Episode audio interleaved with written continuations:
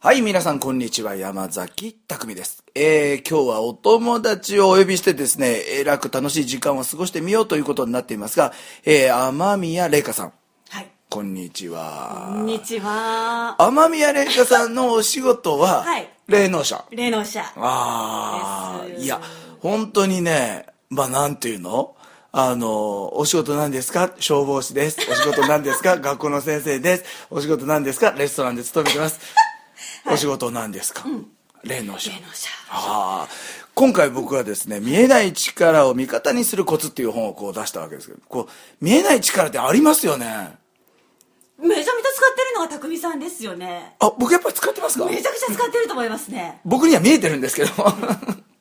いわゆる念はい。みたいな力がすごくて、念って今の心って書くでしょ、はいはいはいはい。でその念力でいろんなものを実は引き寄せてると思いますね、だからこんな人に会いたいと思ったら、うん。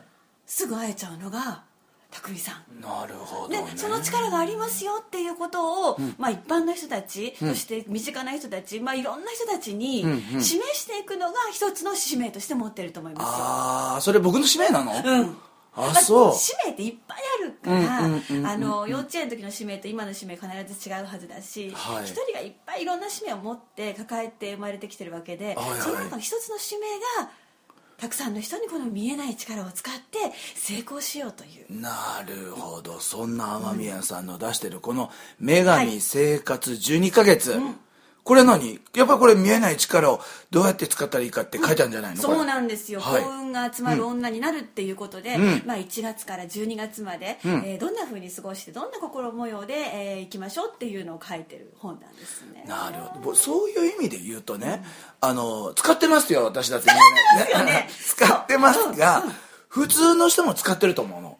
大なり小なり、そあとね、気づいてないと思うっていうか例えば「あらこんなとこで偶然会いましたね」ってあるとなんかそれこれなんか次へつながっていくななんかこれ意味があるんだろうなって僕は思うわけ、だってなかったら会わないじゃない。だけどさ、あんまりそれスルーしてる人多いよね。うこれスルーするっていうことは、うん。せっかく手元に旬のリンゴが木からポトンと手が手に落ちてきたのにそれを食べずに、また捨ててしまってるようなもんなんですよね。あらあらららだからなんか私成功者の人たちというのは、そういうものをん。全てなんか神様から宇宙からなんかいろんなところからのメッセージだっていうふうに受け取って、ん。そのメッセージは何かっていうところを、ん。なんかこう読み解いていってるからこそ、ん。なんか成功してる感じがするんですよ。なるほど、そういうことはまず、うん、やってきたものをメッセージだと思い、これってメッセージだと思うところまず一番重要じゃない、でその次それをさ読み解く時の、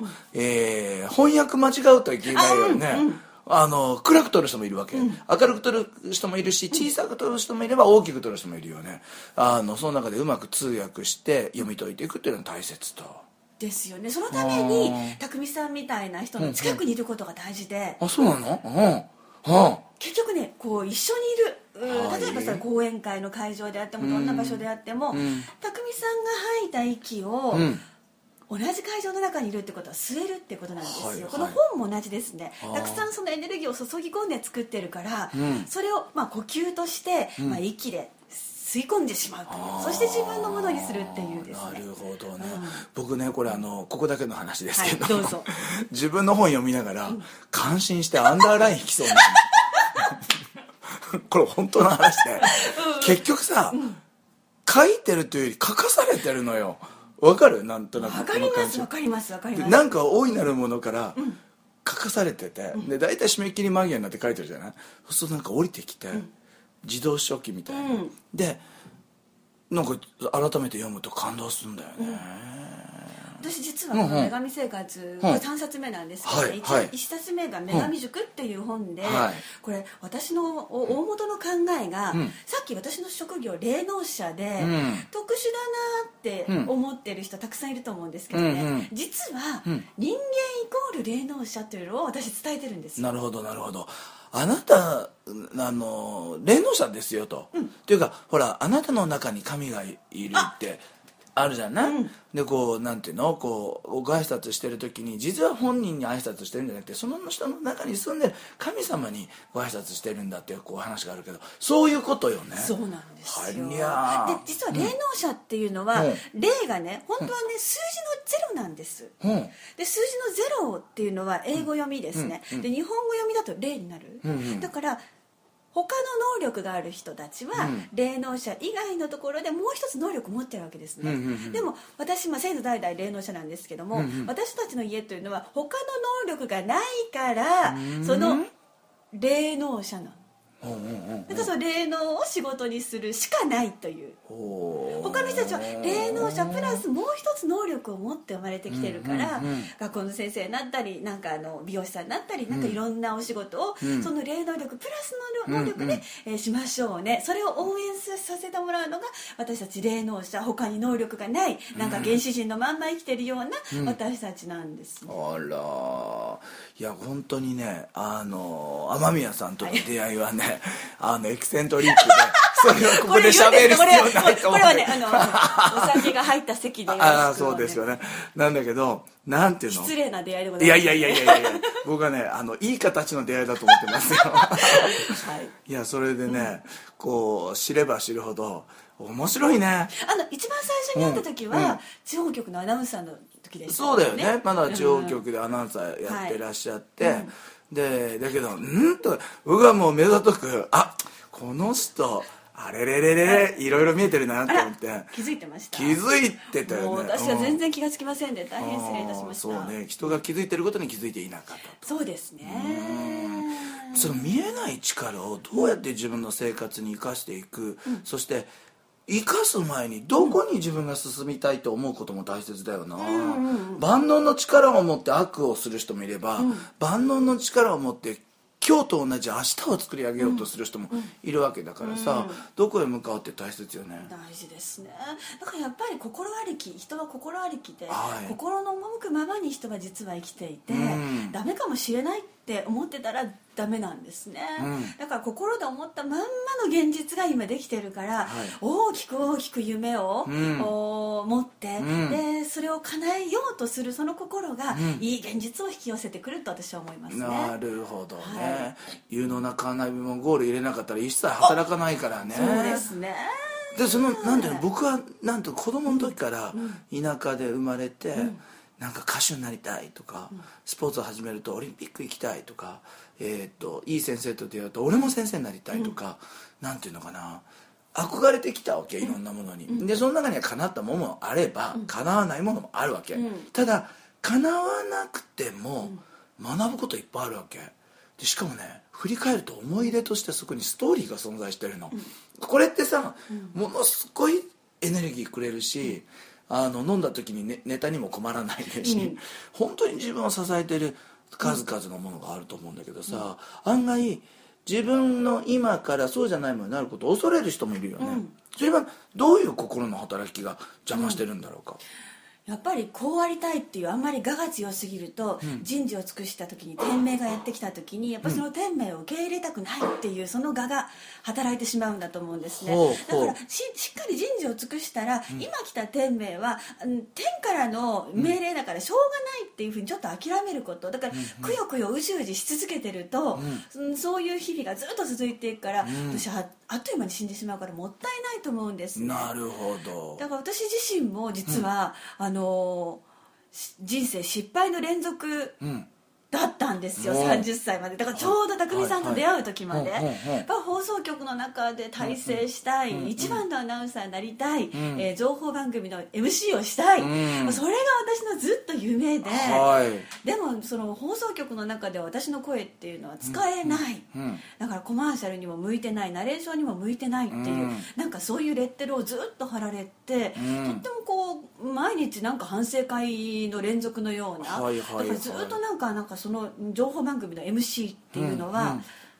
叶わなかったんですけどね。なるほど。なんかその霊能者っていう仕事をするときに、うん。人の後ろにこうテレビ画面が見えるわけで、うんうんうん。その映像と字幕スーパーを読むという、まあ、アナウンサーと全く同じ仕事をするようになって、うんうんであ私の声というのはこのためにあったんだな、ん。例えばそれ瞑想をする時の,、まあ、その誘導する声にとしては、はい使いようがあったんだなと思う。だだだけれどもやっぱそのこう放送局で鍛えられた部分っていうのは、うんうん。その時は苦しかったけれど、うんうん。あよかったな厳しいところにいてよかったなというふうに思うわけですね、だから先々で何が待ってるかわからないから、はい。絶対希望を捨てずに、うん。なんかあの生きていくと自分の本当の魂の、まあ、目的というか、あー自分の夢にこう近づいていけるなって、うん。私の夢は5年前ね、あの死ぬまでに1回でいいから新幹線に乗りたいっていうのが夢だったんです。そうなの？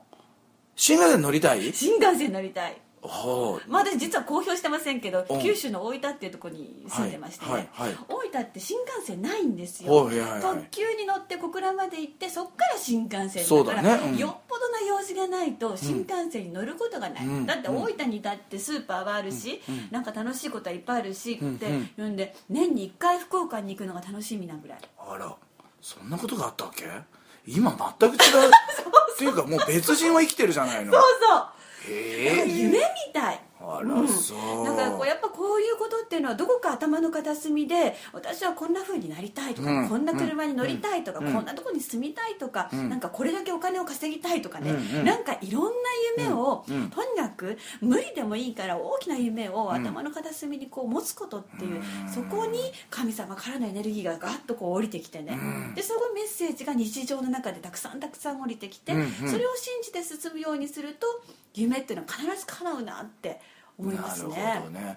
あのー今までもさ本当にいろんな会話を重ねてきたけどさ俺はさ教えてもらった中にさあの今回の本にも書いたんだけど魂は肉体待ちをしてると、すごい数の魂がもう、もう何？そのあの世はあまりにも完璧すぎて面白いことないからちょっと制限の世界に行きたいと、だから生まれてくるだけで丸儲けなんだって言ってたじゃん、あれすっごいインパクトがあって。生まれてくるの大変なんですよ。だからやっぱりそうなの？企画書が通らない、あ企画書が？そう。あ人生の企画書が通らないわけ、うんうんうん。でその神様からダメだダメだって言われて一番後ろにまた並び替えて、一列のこう長い長い魂がこう順番待ちしてるんですね。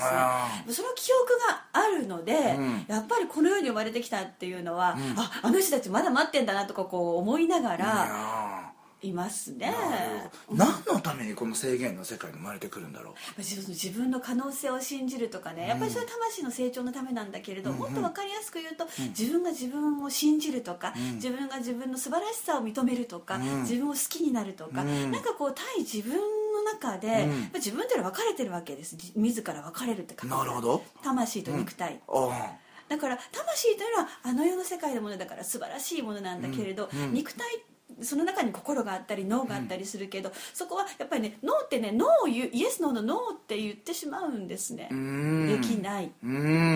だけど魂が望んじゃうから人を羨ましいな、いいなと思ったりする、ん。でそこでこうなんかね魂と、ん。まあ、体とのん。こうせめぎ合いのような感じ、うんうんうんでやっぱり常識や教育やそういうものっていうのは肉体にガッと入ってるから、魂っていうのは肉あの常識も教育もないなるほど。ねだからど何を信じますか？どう生きますかっていうその自由を私たち人間は与えられてるんだけれど、うんうん。やっぱりいろんな情報が入ってきてるからさあどう生きますか？どう生きますかっていつもいつもなんかね神様からのお試しがちゃんと来て、ん。自分の人生っていうその道を歩けるようになってるなと思いますね。なるほどね。さんみたいにね日本とパリをね、こう半分半分とかね、うんなんかそんな風なことっていうのはもしかしてみんな、なんかどこかで願ってるのかもしれなくて、うん。その夢っていうのは絶対に叶うようになってるからなるほど。あのできるだけそういう夢に近い人、うん。あの自分がこう生きたいなと思うものに近い人の本を読むとかね、ん。なんかあの近くにいることってとっても大事だなと思います、うん。まあ、そのおかげさまで私も5年前から随分環境が変わりましてありがとうございましたいや本当に。そんなことを言っていただいてありがとうございます。いやすごいですよ。